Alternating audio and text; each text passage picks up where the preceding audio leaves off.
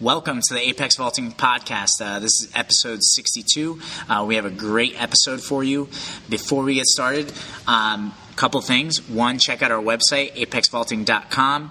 Uh, we have plenty of stuff in the Apex store. Also, follow us on Instagram at The Real Apex Vaulting. We're posting lots of content, lots of instructional stuff. And we just posted a video. It's on YouTube, Facebook. Um, how to coach youth athletes. We actually got a chance to go to a track camp where they had 85 youth athletes, ages from 5 to 13 years of age. They got to do each event for 15 minutes a day. So you were only getting each group for 15 minutes at a time for five days. And it was awesome seeing these kids pick up the vault. Uh, by the last day, kids were swinging up over like four and five foot bungees and, and we take you through the whole process on how we do that. Now, here's the thing. I have a huge challenge we always talk about making pole vaulting more popular. And one of the things that we need to do is we need to get more youth athletes involved. Why wait till high school to get someone to try pole vault? Let's get them younger. Let's get them excited so that when they join their high school team, they know they want to be a pole vaulter. I think that's a great way to get people going. So if you post anything on Twitter or Instagram, put hashtag youth PV challenge. And why don't you tag Apex Vaulting? That'd be awesome. We'd love to see see all, everyone out there trying to coach as many youth athletes as possible. And for anybody in the New Jersey area, finally, July 20th, we're 12 days away. We're hosting our Northeast Pole Vault Club Championships. You definitely got to check it out. What an amazing meet. Last year we had 100 competitors. We have championship belts for the winners, and we had prize money for the open competitors. Um, I think that's all I got to tell you guys about. So let's get started. I've had Jason Church on before as a guest. Uh, for those of you who don't remember, he coaches at Southern Regional High School. He is the head coach. Um, on the last podcast, I don't remember. I don't think you were head coach yet. It was about to happen. Yeah, and um, you also coached in the Division Two NCAA level. You've had national champs. Um, where did you coach in Division Two again? South Dakota State. Yeah, and used to coach against Derek Miles, right? Yeah, we were rivals every yeah. week, pretty much. Yeah, so you must have got a kick out of that Chris Nilsen podcast, uh, you know, because he gets coached by Derek Miles, and it was it was so cool to have him talk about that. It's it's amazing what a small world, uh, pole vault world we live definitely, in. You definitely. know, um, today what I kind of wanted to talk about with Jason, and we've talked about it on numerous occasions, is the competitive competitiveness of track and where does competitiveness uh, sit in track? Like is should we be competitive with one another? You know I, I mean for instance between us two i mean we're good friends but man I hate losing to you, and I'm sure you hate losing to me. Um, we're definitely competitive at meets, even though, again, we're friends, and I, I mean, heck, I lent you that pole uh, even before we really knew each other uh, that well. But it's like you're still com- competitive. How, how, do you feel about being competitive as far as track and field? Well, to me, uh, first of all, thanks for having me again. Glad to be here. No problem. But to me, competition's everything. Um, it's all about winning and losing, and it's very easy in our sport to get hung up on uh, records and performance, but really the wins are forever. They don't go away. And right. Uh, and you know, just personally, now that I'm a head coach, you know, it's it's much more about the team, um, and winning's even more more important to me than it ever was from a team perspective. And obviously, the jumpers and vaulters that I coach contribute to those wins, and yeah, that's important to me too. But uh, if it's not competitive, then I'm not sure. I'm not sure why we're doing it. I think to me, ultimately, I get get involved in sports to compete and win. Yeah, I mean, I, I, I, almost think of it, you know, I, I have one brother, he's, he's younger, but anytime we did anything, whether it was something in the backyard, some little game, or video, video games, or even grades, you know, you, I want to beat my brother. You know, I get competitive. Like that's what makes it interesting, you know? And I definitely think that that's a part of it. I know even at the club, like I can see kids in line, you know, and I sometimes even encourage the competitiveness. You know, kids are watching other, you know, members in the practice, you know, jumping and that pushes them you know oh man did, did that person wrap the 12 13 foot bungee all right i got to get after it. i got i got to do that too and i think that's always something that even uh, Mike Lorick, who I've had on the podcast, we've talked about that in the team or in the club atmosphere in vault. It's really nice because you have so many people at practice that are pushing each other. Sure. You know, and And I think at a meet, you definitely have to be competing. You know, I, I think sometimes when I, you know, I mean, I remember one experience. I, I went to a, a, professional meet at Icahn Stadium. It was a Diamond League meet. And you know what? The weather wasn't perfect. It, it, was, it was, drizzling a little bit. Wasn't a super nice day. Um, but I mean, I, I paid money to go watch people compete, you know, and you know, it wasn't even so much that the men's height was 18, the women's height was 14. That's not that big a deal. But what more so was like watching them jump, they didn't look that into it that day. You know, you could just tell, like, they were kind of pissed. It was drizzling. They knew they weren't going to jump high that day. They're all wrapped up in marks, you know? And to me, it's like, as a fan, how am I supposed to get fired up and want to go out and watch people at a track meet if they don't even look competitive. They're not push. You know what I mean? Like they're, they're not pushing for a win. Well, I think that's something they need to be more conscious of is that people do come to watch them compete. And it's it's not just about you and the other people competing that day, even if you are very competitive. But people come to see you perform. And obviously, in our sport, we're not the greatest at presentation, um, and, we, and we, we lose a lot when it comes to fans. I mean, even in, here in New Jersey, like at the high school level, our, our sport is so strong, event through event by yeah. event, and most of the people come to meets are just parents and well wishers. There are very few fans that come, so there's right. something missing there. Um, yeah, I remember. Uh, you ever heard the quote from Joe DiMaggio? You know, why he mm-hmm. played every day or got a hit? Right, right, right, right. It was because someone out there is seeing me for the first time. Right. You know, and I owe it to them to put my best foot forward. Right, right, right. And and you brought up something earlier too. It's like as far as competitiveness and the winning and losing and, and really going out there and pushing, it's like wins can't be taken away. Right? If you were an Olympic champion, that's it. You're an Olympic champion. But records go. You know, I mean, in another sport, let's take the NFL. Joe Montana didn't didn't throw as many yards as Peyton Manning or throw as many touchdowns as who knows today. Close. You know, but he's still a three time Super Bowl champ. You know, he still performed under pressure when it counted, you know? Yep. And I think that's something that that sometimes like, man, it's like I just I feel like sometimes we're missing that in track. We don't get to see that because as much as our, our sport is a numbers game, right? Like we know how fast people run, we know how far someone throws, we know how high someone jumps in the pole vault. At the end of the day, you still have to do it when it matters right? It's like it doesn't matter if you have the world leading mark, but then you lose world championships. You know what, yeah. is, what does that count? Yeah, you know, I trade that leading mark for the for the gold medal every day of the week. Yeah, yeah, and and I always talk about too. It's like sometimes when you look at the marks, it's like these people are inches apart. This is not like feet, you know what yeah. I mean? It's not like, oh my god, like I won with 17 feet at World Championships. Like that's not even going to be probably that's opening bar. Yeah, yeah. Right. you know. But it's like these people, are, these people are so close, and it's like you know, I feel like that needs to be more important. It's like okay, but who shows up and is consistent enough and wins the most? That should matter too. You know. Agreed. Yeah. Those are the people I'm fans of. People that show up and compete. Sure. Yeah. Yeah. Yeah, what do you what do you think causes this? Like, why why don't you think it's as competitive as it should be?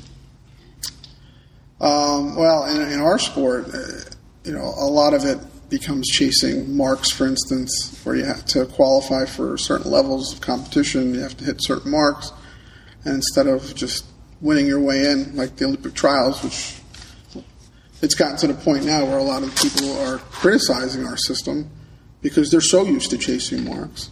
Right. Um, but to me, yeah, we've talked about yeah, playoffs are, are the thing that, that is king in our in our country when it comes to sports. Yeah. People want to see Final Four brackets and, and whatnot, and uh, maybe that's something we should consider. But but to me, I think yeah, I think part of that we get hung up on, especially in pole vault where it's so tangible and visual. Uh, right. You want to jump higher than the next guy, or maybe maybe not higher than the next guy, but higher than the bar they need to make right. for the next meet. Um, you know, win your way in. You know, in New Jersey we have a sectional system. You got to be in the top six, or right, or right, forget right. it. And I, I think that's fine. I think that's great.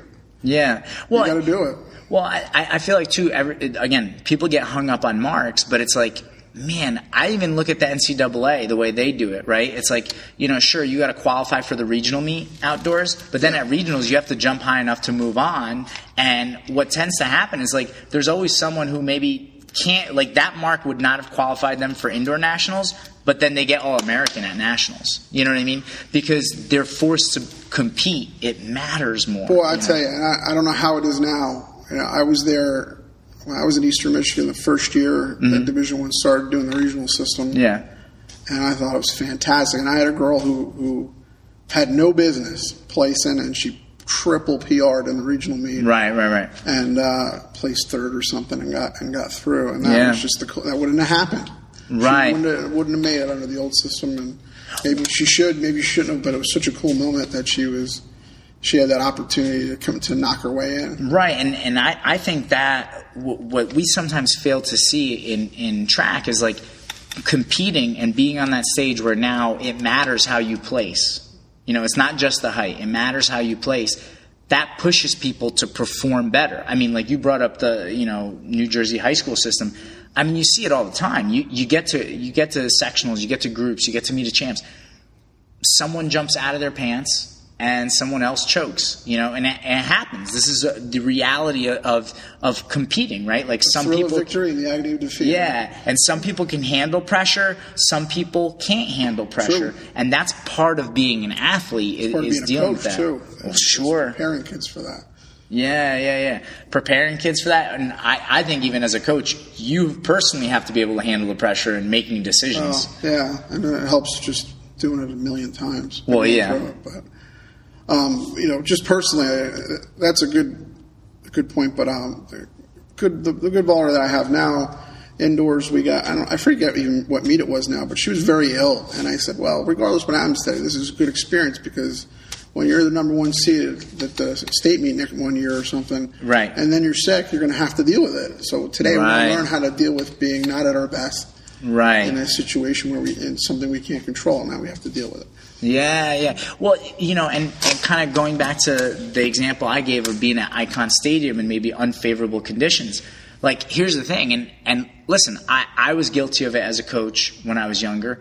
You know, when I had certain athletes that were chasing certain records and trying to hit certain marks, it's like you show up to the meet and the weather's not great. You're like, ah, this sucks. We're not going to jump high today and you kind of you could tell like you you've lost the the motivation to jump that day. But it's like okay but what happens when you show up to states? Or what happens when you show up to USA's or what happens when you show up to you know nationals or world championships and it's not a great weather day? Well, didn't, it, didn't this just just happen this week? Someone, I was looking at some social media thing where who's the top American vaulter now? Not Sandi Morris. Uh, uh, Katie Nageotte Katie, she did.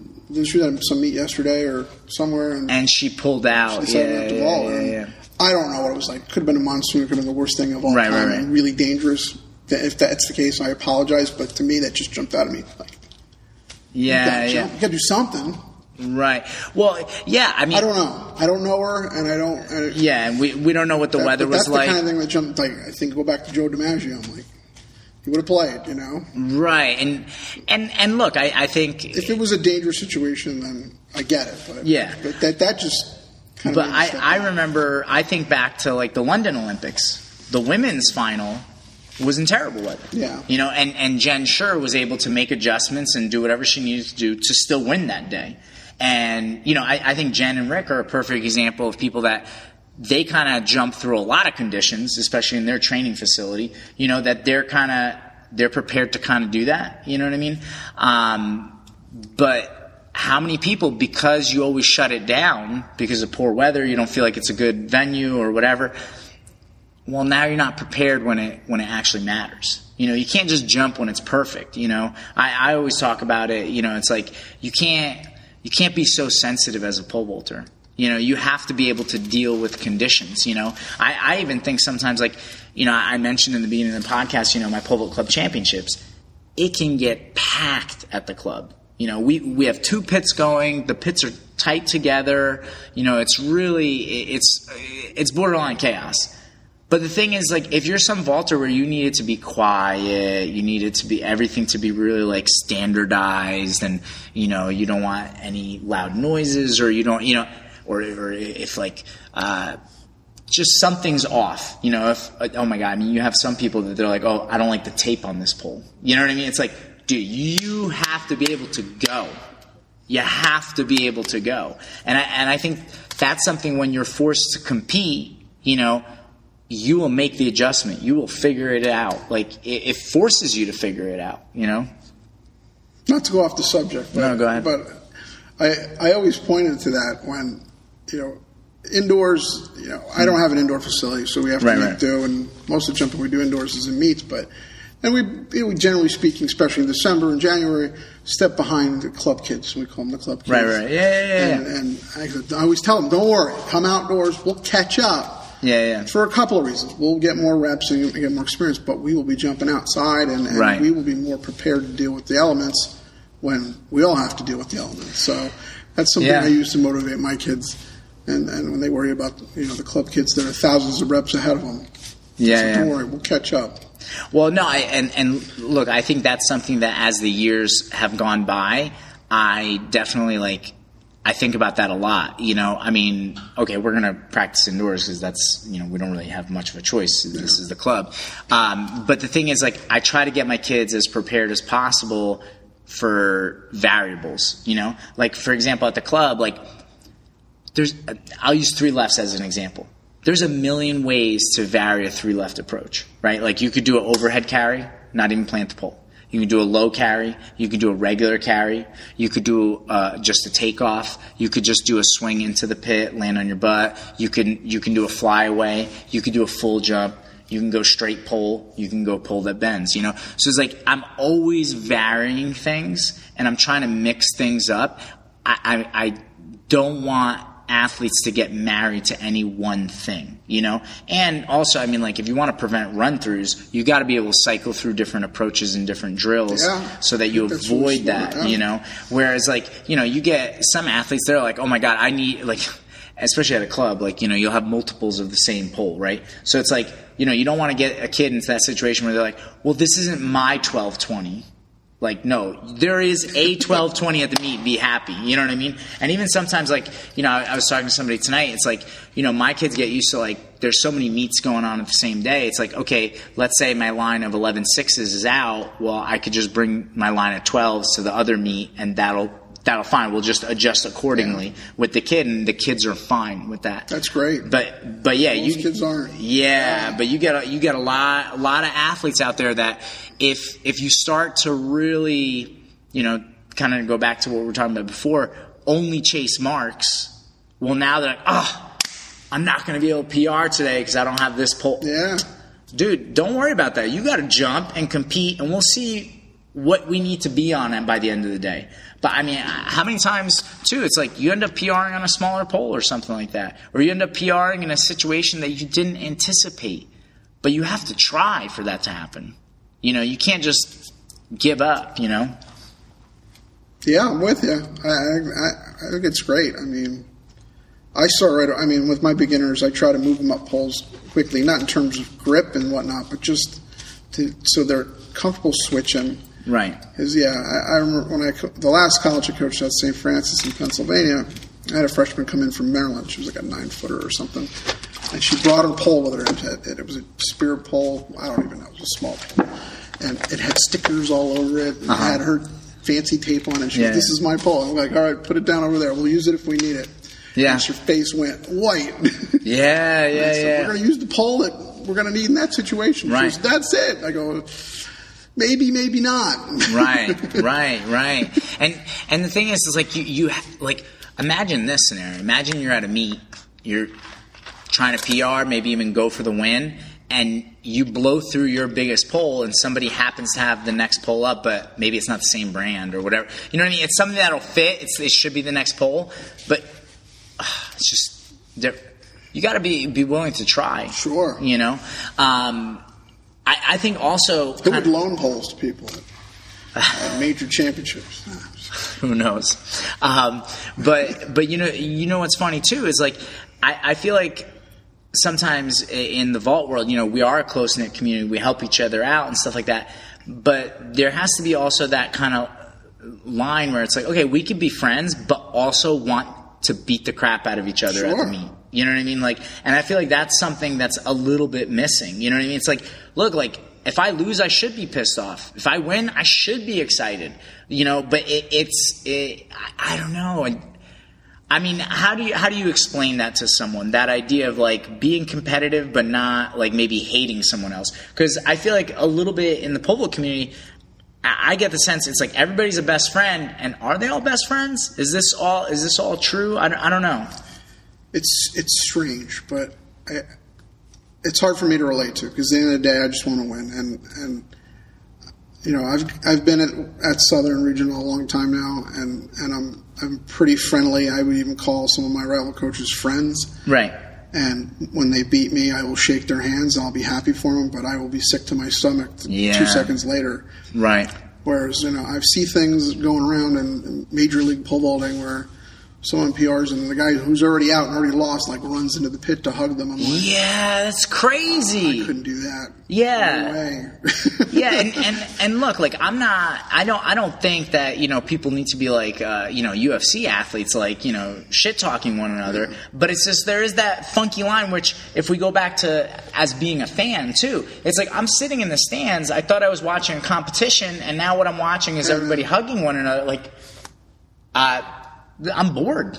Like why? Why? What am I watching here? You know, it's like I, wa- I want to see people competing against one another. You know, I want that intensity. I mean, I think back to like the '97 World Championship with Sergey Bubka, Maxim Tarasov, and Dean Starkey, and I remember listening to the commentary of Dean Starkey talk about that. Bubka did not want to lose that day. No. You know, and him and Tarasov were talking trash to one another. It's like if you're sitting in the stands watching that, you could see that intensity unfolding. You know, these are not guys that are high fiving each other after each jump. You know, I was at a meet once in, in Arkansas, uh, University of Arkansas, and there, were, and there were some pro level guys long jumping, and I don't remember who they were. It was 20 plus years ago now. And they were, they were, I don't know if they were training partners or what. They were very friendly with each other, but man, they were dropping bombs and they're like pointing at each other.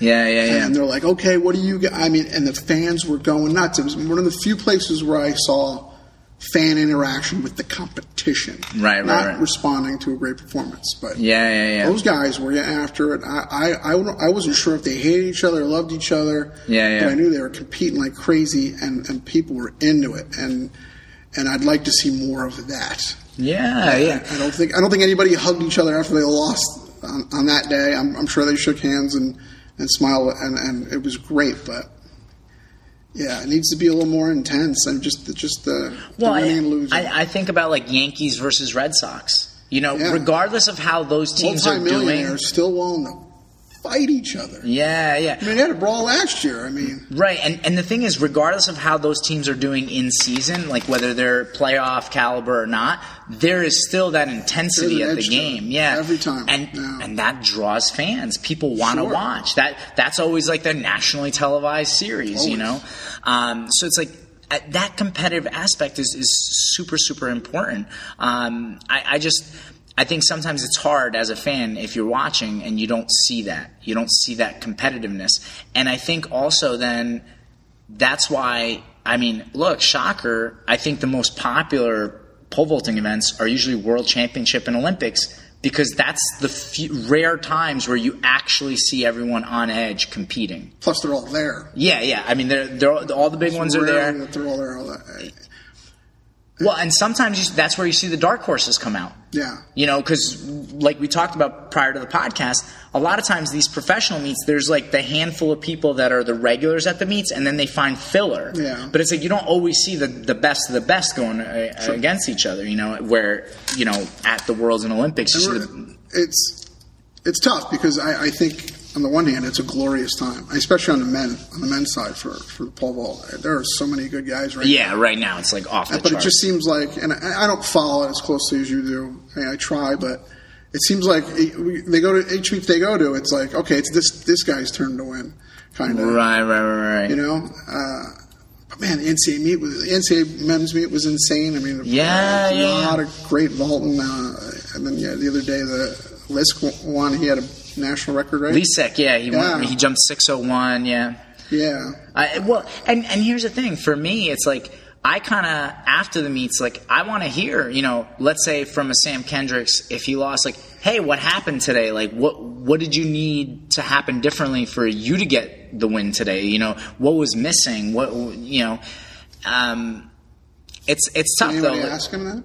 I don't know. I mean, that's the and that's What would the you other want to hear if, if someone asked that question? I go, why I didn't you jump as high as he? did? Okay, so I mean, I'm a real technical guy, so I would love to hear like if he felt like something was off, like ah, you know, my approach just wasn't there, my plant timing was off, or you know, we tried this pole, it didn't work, and maybe we got to go back down, or maybe we got to go back up, and you know what I mean? Like I, I would love to You know hear. what I would want to hear? Yeah. I want to hear. Well, he jumped that high. That means I could have jumped that high, and I got to find out what went wrong. So next Yeah. time I win and jump that. Right. Yeah. I mean, well, exactly. That's what I would wanna hear. I mean, at that level, Yeah. you know, again, those guys are so tightly packed. You know, I mean, Lisek jumped 601. Sam's lifetime best is six. You know, Mondo was in that competition. His best 605. Renaud is there. I mean, he's coming back from injury, so he, he jumped 580, which was good for him at that time. Still really you know, but yeah, yeah, exactly. It's like it's still yeah, 580 is 19 feet. You know, I mean, we're talking about eight inches. Eight inches. You know, separated them. I'm you know, doing it visually. yeah, so- yeah. but I, I mean, to me, it's like I, Nice yeah, fish. I would love to hear that kind of kind of breakdown. Um, I, th- I think, I think again, and we were kind of talking bigger picture. I mean, what hurts track, and, and I think you were alluding to this, is that unfortunately, if you go to a track meet, a lot of times it's hard for fans to follow what's going on Oh. with misses and makes, and you know, You have forget no about idea who's winning. and forget about hearing adjustments. You're not going to know like, hey, Renaud just went up a pole for his second attempt at blah blah blah. You know, yeah, they do that gonna- in NASCAR. It's like okay, they changed the tire pressure and they changed. Yeah, the yeah. It would be fascinating if they had okay. What are you going to do in this next one? Well, Right, this, this, right. the standards. That'd be neat, wouldn't it? Yeah, well, which you know what I find is funny is like sometimes I almost feel like people think that's like a secret. It's like, dude, if I jump on five meter poles, right?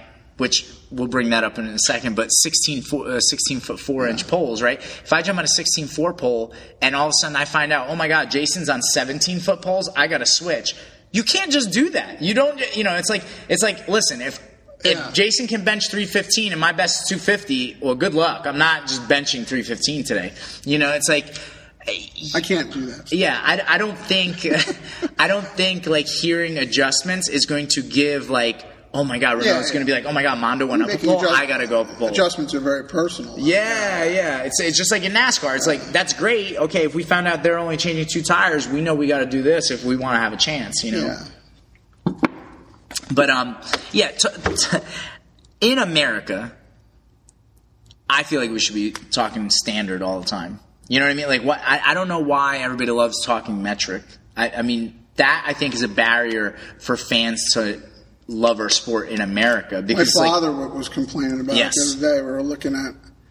I was showing him the video. Will Clay jumped and triple jump last weekend. Jumped third furthest jump in in world history, fifty nine six, whatever mm-hmm. the metric is, eighteen something. I don't Mm-hmm. Even know. Right. And I was showing the video to my dad. And he goes, "What's how far is it?" He's looking at the metric on the on the video. yeah. He goes, "How far is that?" I don't know what that is. You know. Yeah, yeah. And my dad's been in track his entire life, fifty years uh, plus, and he doesn't want to hear from metric. So I, I, th- I think you're right. Personally, I, I look at it as as like like a bilingual thing. I think at least from Right, a pole right. vault perspective, Yeah, yeah. we know what four meters is. We know what five meters is. Right. We know what six meters is. Right, right, and right. We know 15 centimeters is six inches, and to me, it's all automatic in my head. Right, right, right. But I know most people it just.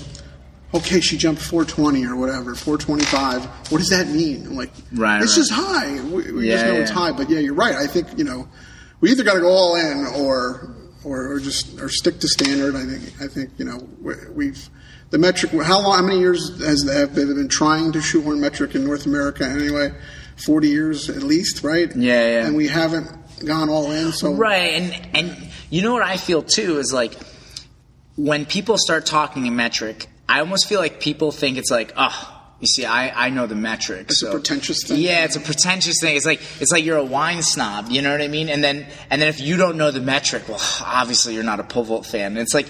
Dude, no, if we want more people to understand this, we need to explain these things. And that's why I think just talking in standard is a lot easier. And I mean, most Americans, if they say, oh, this person jumped six meters, they're not going to really know. Like, you know what I mean? They can't think in their head, lot of what say, that Why mean? is he jumping 19.8? Why isn't he trying for 20 feet? Yeah, you get 60 that. meters is more important than 20 feet. Well, right. In, most of them. yeah, in Europe especially, right? Um, I remember hearing something one time. They were saying that a lot of Americans uh, hit, I think, what is it? They have trouble getting 19 feet because, like, that's like a barrier in America mentally.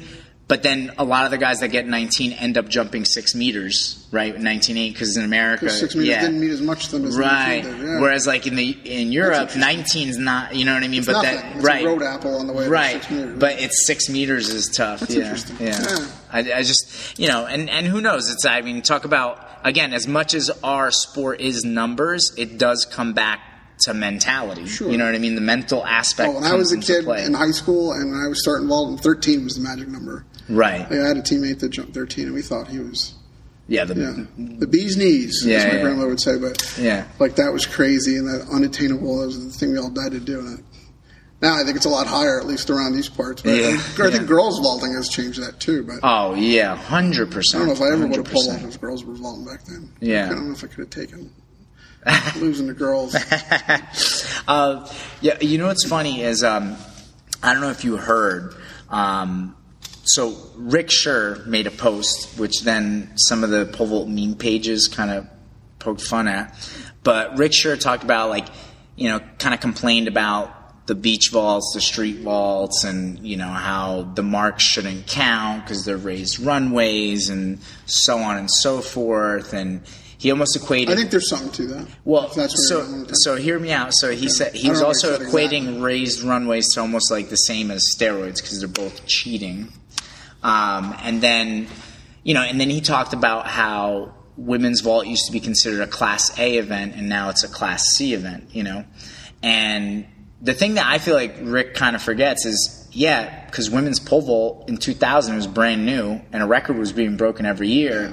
That's kind of why it was a Class A event, I feel. But he's almost blaming the street meets and all that kind of stuff for kind of lowering the value of the, the, the event. But my thing is, besides all that, what the heck is someone supposed to do? Like in this level where they have to chase marks to go to Yeah, USA's, if you're not the guy or gal who gets invited to Diamond League meets, what the heck are you supposed to do? You have to go to some meet to qualify. Oh, and that, and the, most of those things are tons of fun. I mean, just Yeah. just to be around more and more pole vault people, and uh, now they're doing more and more, uh, you know, meets where they're they're long jumping, high jumping, throwing, Mm-hmm. shot in the streets. I think all that stuff's great, but at the end of the day, yeah, you- you shouldn't be sacrificing big time track and field meets to go to those things as well. But yeah, I think there aren't enough meets to go to. Right. So if there is a beach vault or a street vault that you can get to, go to it. Yeah. Right. And I will, you know, I will encourage my athletes to do those things in the summertime just to go. But Yeah, yeah. um, I do think he has a point, though. I think, I think, yeah, I think records are meant to records anyway. Should be meant to be as part of a regular track and field meet. If a, if a football kicker kicked a 75 yard field goal in a, a non game where they were just kicking field goals or Right, right, free right. throws in basketball, it's not quite the same Yeah, as yeah. it was part of a, a big game that mattered. Right, right, right. Now, well, also in our sport, though, the team thing is lost at that level. Well, the- the- uh, except when they're running relays. Um, so it's hard to say they need to be a part of a, a full meet. But I don't know. That's, Well- a, that's a good. That's a good point.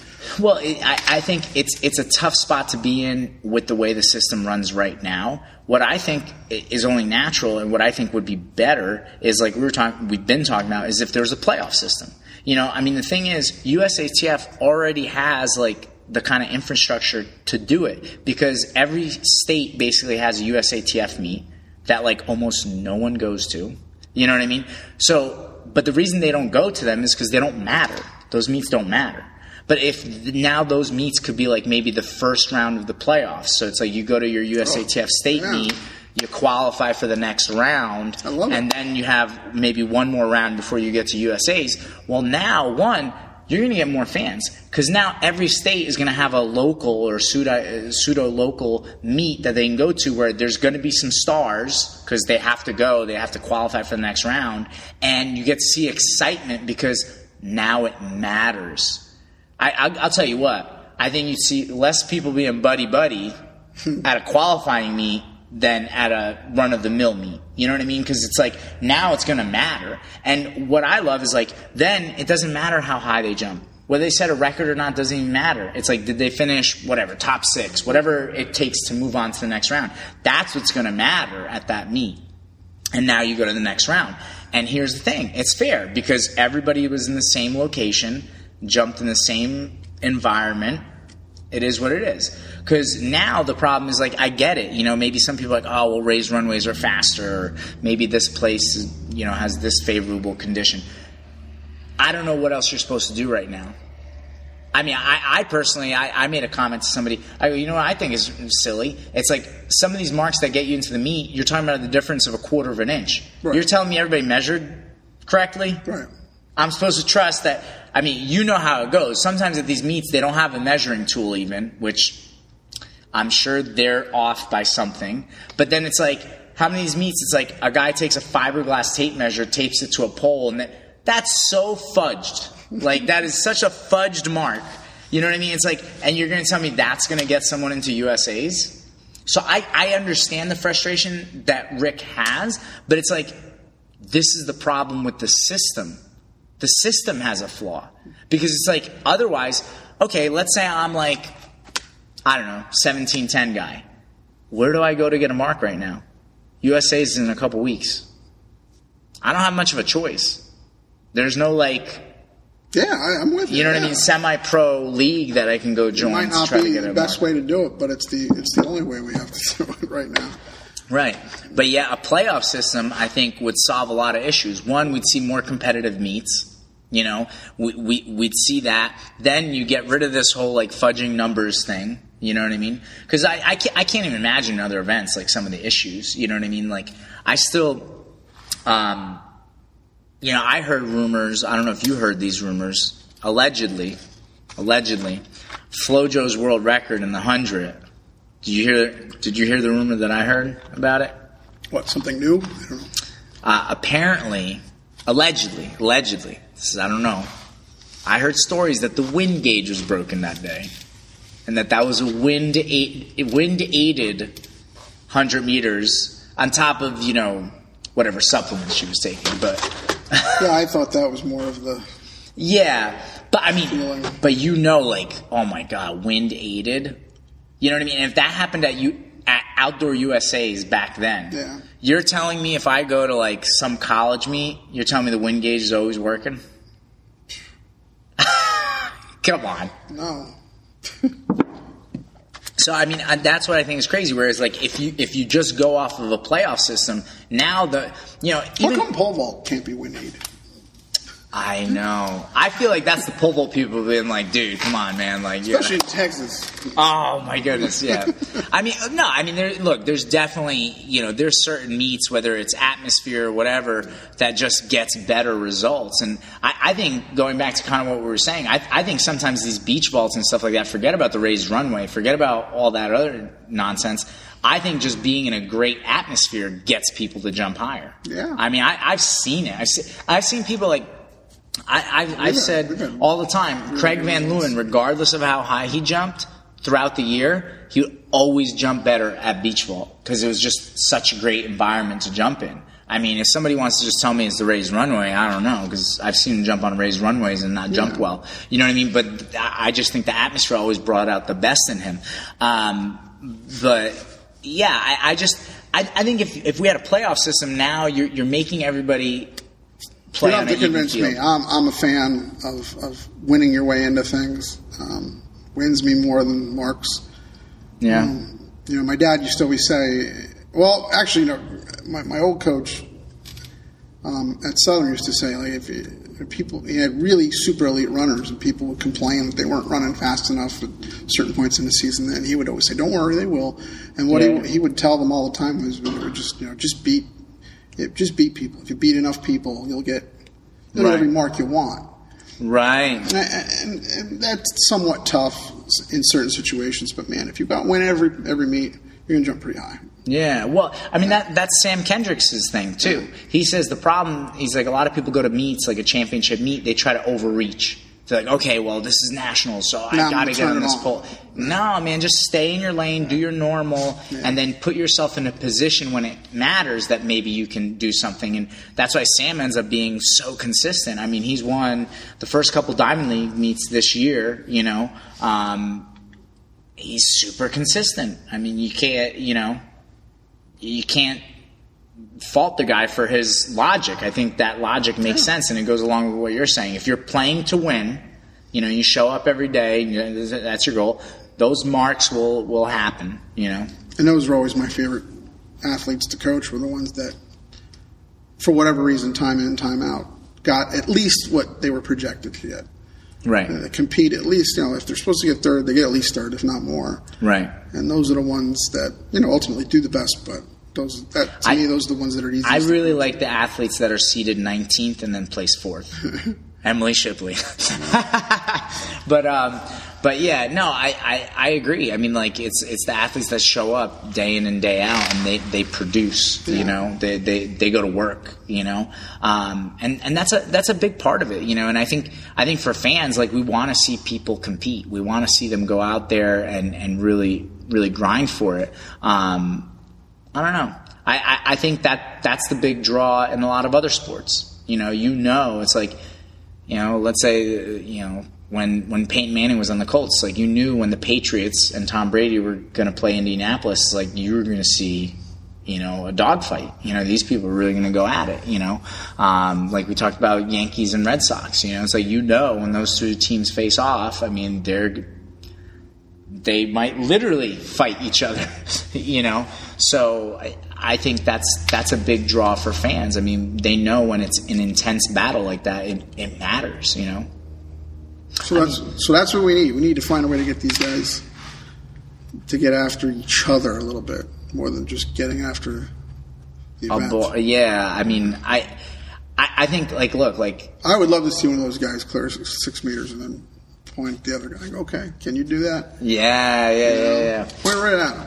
Yeah. Okay, game on. Well, well, just just look at other sports. I mean, just to use a football analogy, like it's great when, let's say, you might watch a game like um, the Chiefs and the Rams this year had that big shootout, Yeah. a lot of points and whatever. But what made that game exciting? It was competitive. But here's the other thing: as much as it might be fun to watch a quarterback throw for six touchdowns, as much as it might be nice to see a guy hit three home runs in a game, the thing is, at the end of the day, if they don't win the games it doesn't matter. You know what I mean? It's like the stats are great, but it's like even those guys that were chasing the home run records all those years ago, Mark McGwire, Sammy Sosa, Barry Bonds, like that's great, but they didn't win the World Series. You know? Not one of those guys won a World Series, you know? And so it's like what you always want to be able to go back to, like you said, Really? is the None of those guys won a World Series? No, I mean, well, I'm saying when Barry was hitting all those home runs, uh-huh. the Giants went to the World Series that year. They won after he left. Maybe, yeah, they won I after you're he left. McGwire Yeah, won- yeah. won when he was very young. Right, yeah, yeah, yeah, but not when he was chasing the records. So it's like that's that's the thing. It's like you know, records are, are, are great, but they're they're only great if if they lead to something like a victory.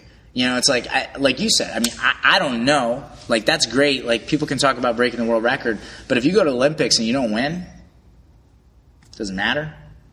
You, you know what I mean? Like, I mean, I just I just feel like that's that's more important, you know, and to fans, that's more important. Because I'll tell you what, there's no quicker way to make fans not like you is that if you have, let's say, the world record and you're picked to win and you don't win, oh, talk about fans get turned off by that. I mean, like that's that's the thing. It's like you know, it's like I mean that's that's always the knock on Dan Marino, right? Never won a Super Bowl, Yeah. you know. He played in the one, I think, right? Like Yeah. Rookie year. Yeah, yeah, yeah. And then never won, you know? Yeah. So it's like the, the, the winning aspect needs to become more important. You know, it's not just about how high you jump. I mean, that's that's great. You know, obviously if you jump a certain height, you're in that collection of people that could possibly win. And that's important. But it's like, man, if I'd love to see him uh, if we get some sort of a, at that level, some sort of a team, some team, some team meets going. I, know- I know in Europe and in Australia, that even most of the top people still compete for their club, their sporting clubs. Yeah, yeah, and yeah. they, they do have some club championships and stuff. Right, like right. that. Uh, I'd love to see something where where they're competing for their team, not just for themselves, where there's a little little more on the line than just the personal.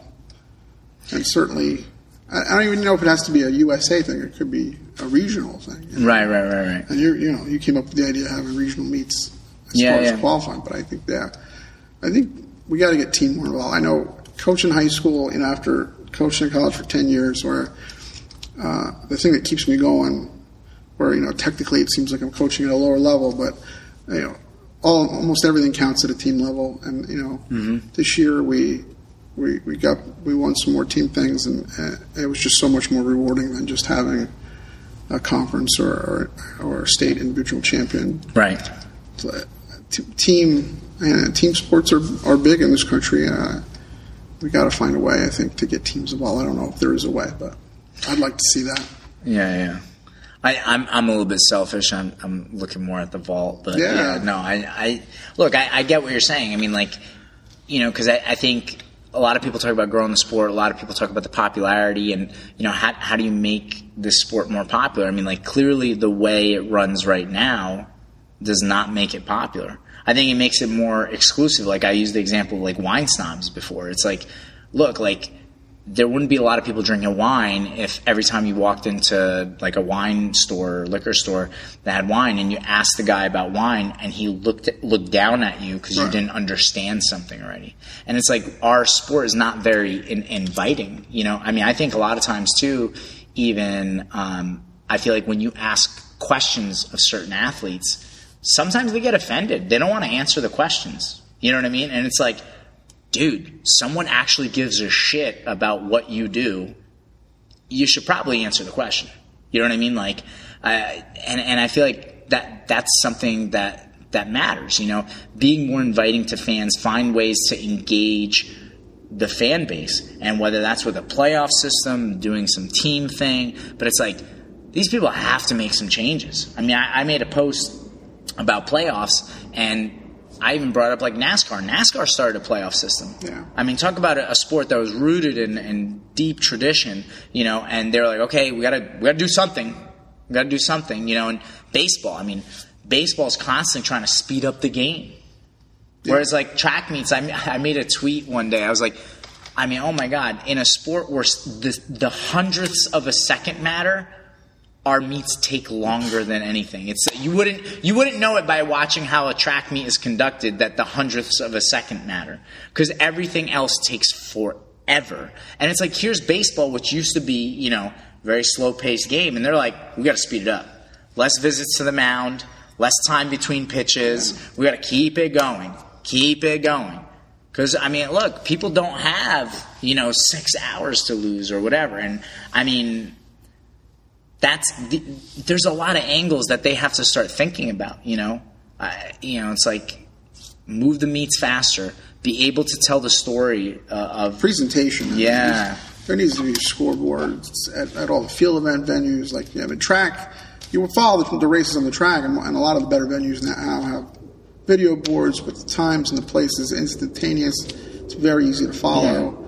Field events, it's like it's a mystery. Right. Well, and, mm-hmm. and and here's the thing: in this day and age with the internet, how they could like live stream events.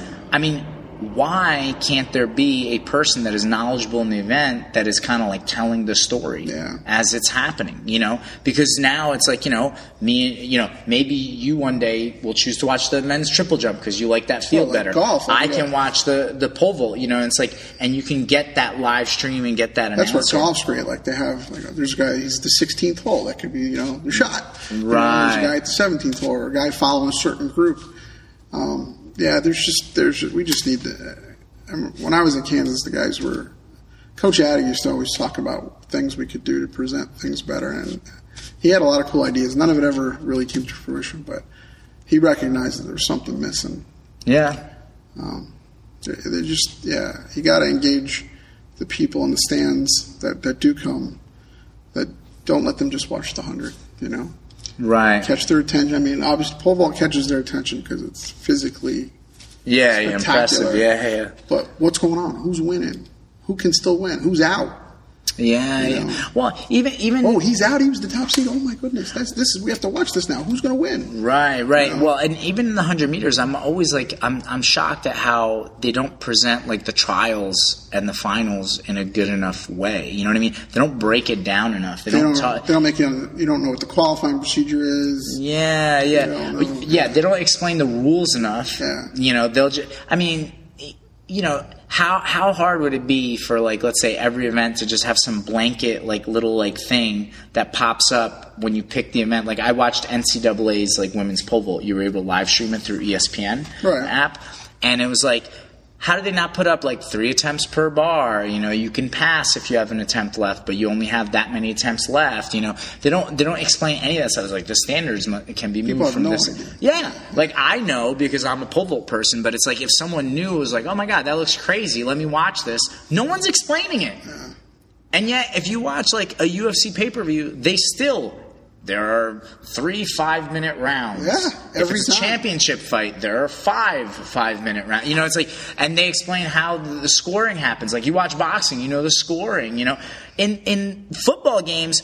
People are figuring out what a cover two defense is. Yeah. Like they know every little thing, you know. And in track, we're just like, here you go. We're just gonna play it and nothing, you know. Um, they, so they they have to do a better job of that. And having someone like you said, like if in golf they can have someone at every hole, why can't they have someone at every event with a mic. explaining? Yeah, Yeah, oh, back at the pole vault. Here, here's uh, here's what's going on. yeah. I mean, to- and and the and they do that a little bit at, big, at bigger meets, but still, it could be so much better. Yeah.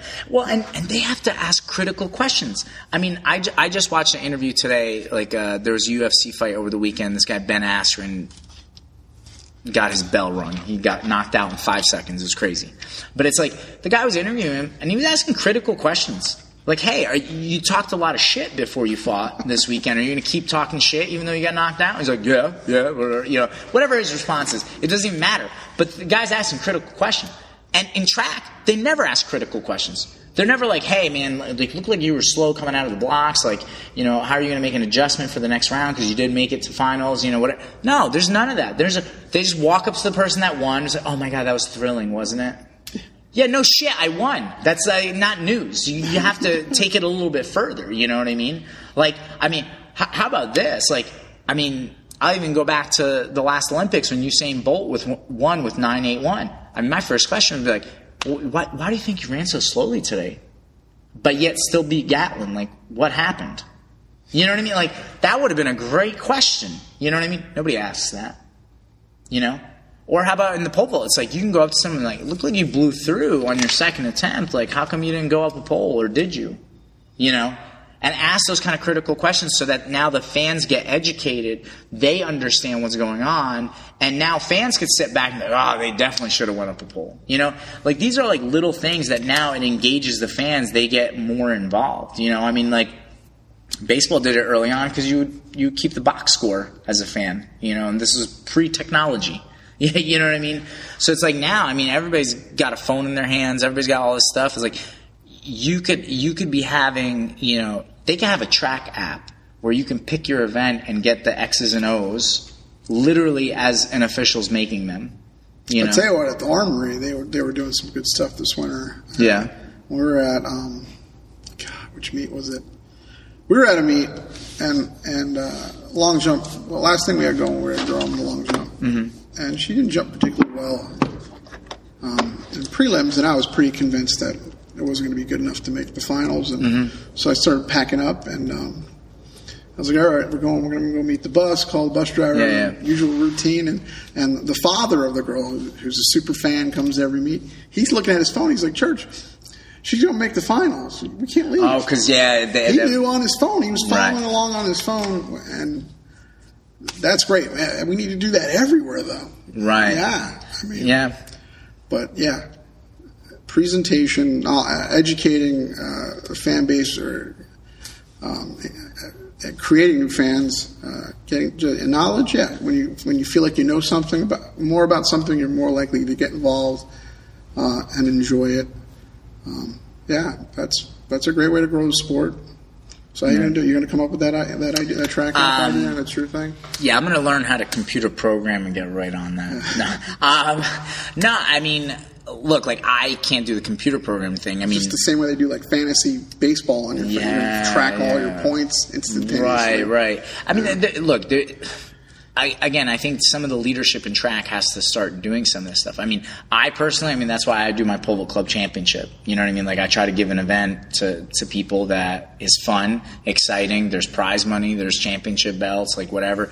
You know, I'm, I'm trying to give a- an experience that people want, you know?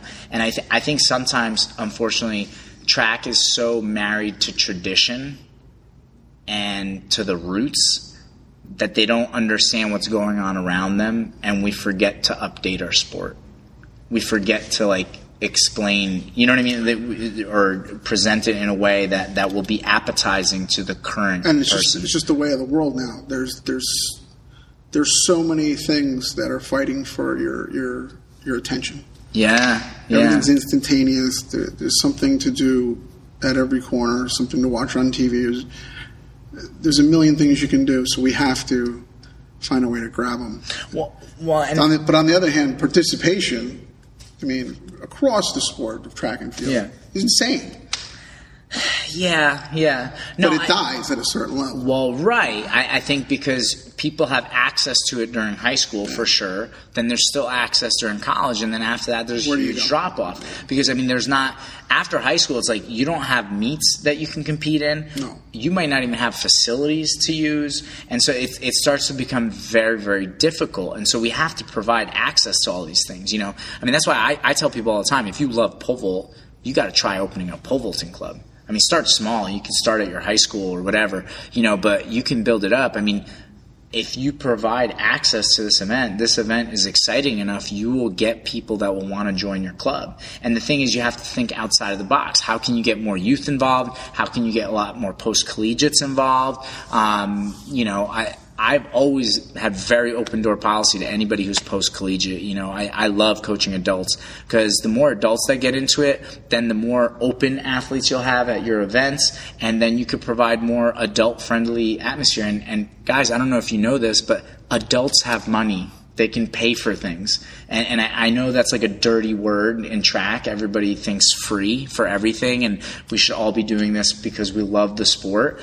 Um, but the thing is, if, if there's the business end of it and, and people are actually making money, well, now we're going to have more of the things that we want. Like even that app that we were talking about. Imagine if there was like a track app and you could follow a meet easier, you know, or having more announcers, you know, have an announcer for every every event. Well, you know, there needs to be money coming in to justify that, you know, and so it's like the more adults we have involved in these in our events in our sport, the more likely that stuff like that will happen.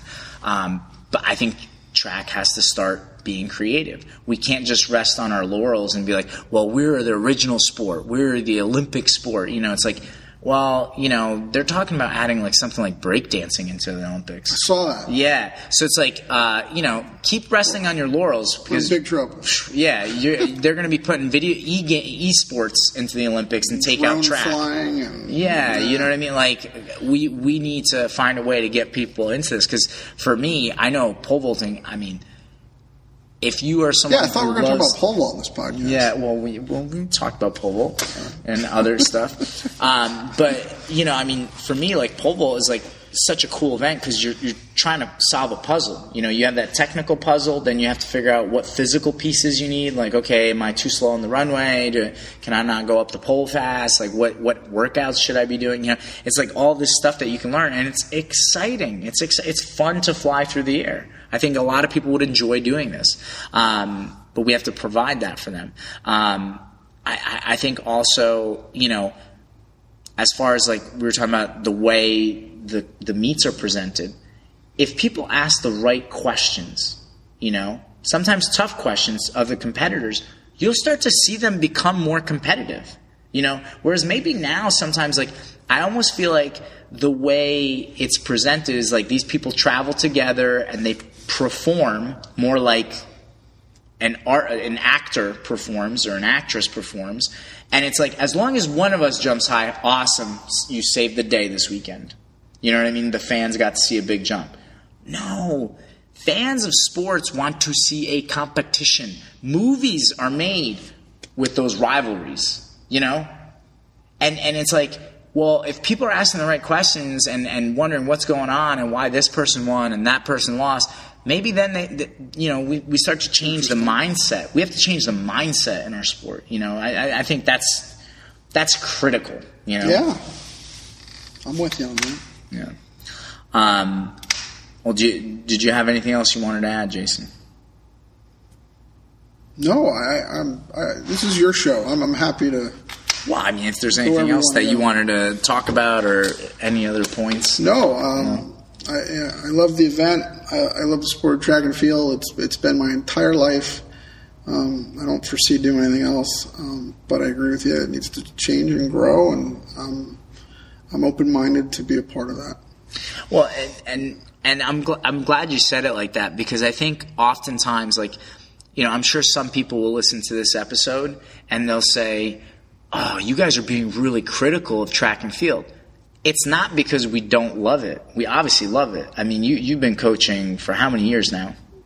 Uh, 25 or so. Yeah, and I, I started coaching when I was 24 or 25. I'm I'm 38 now. You know, I, I own a pole vaulting business. You know, like I clearly love this sport, but it's like I want I want to see it grow. I want to see it you know progress. You know, Wouldn't it be fun to, for people to have to hear people that you didn't even know talking about our right? sport like they talk about the Yankee game last night? Did Yeah, yeah. In the in the 200 last night, did you see those guys throw the jab? Like, Yeah, like imagine waiting in Dunkin' Donuts line and, yeah, and hearing you people know, like, talk about it. What are you talking about? Like, do you ever talk about to tra- about track people that just on the street that you wouldn't know?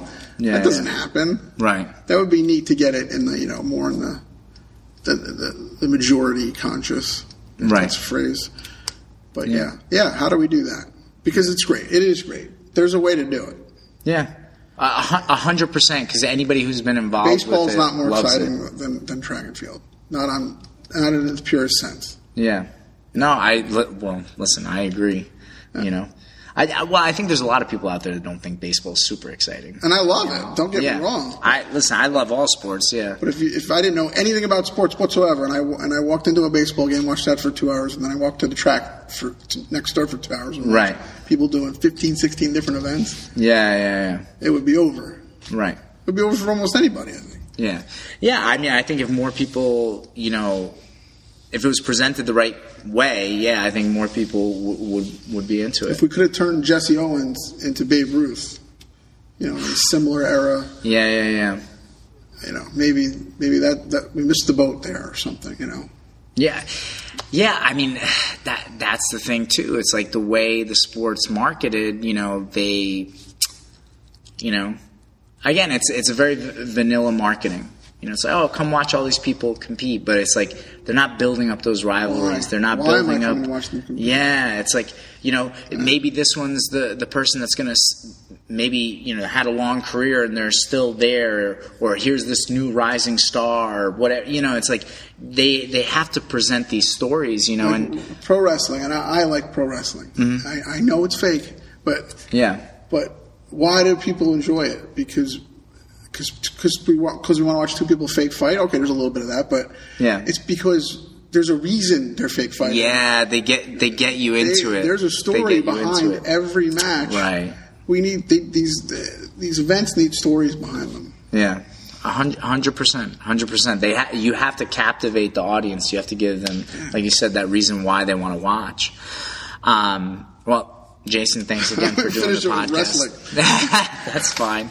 Um, again, um, if you if you enjoy this podcast, please subscribe. We're on iTunes. You can also find us on SoundCloud.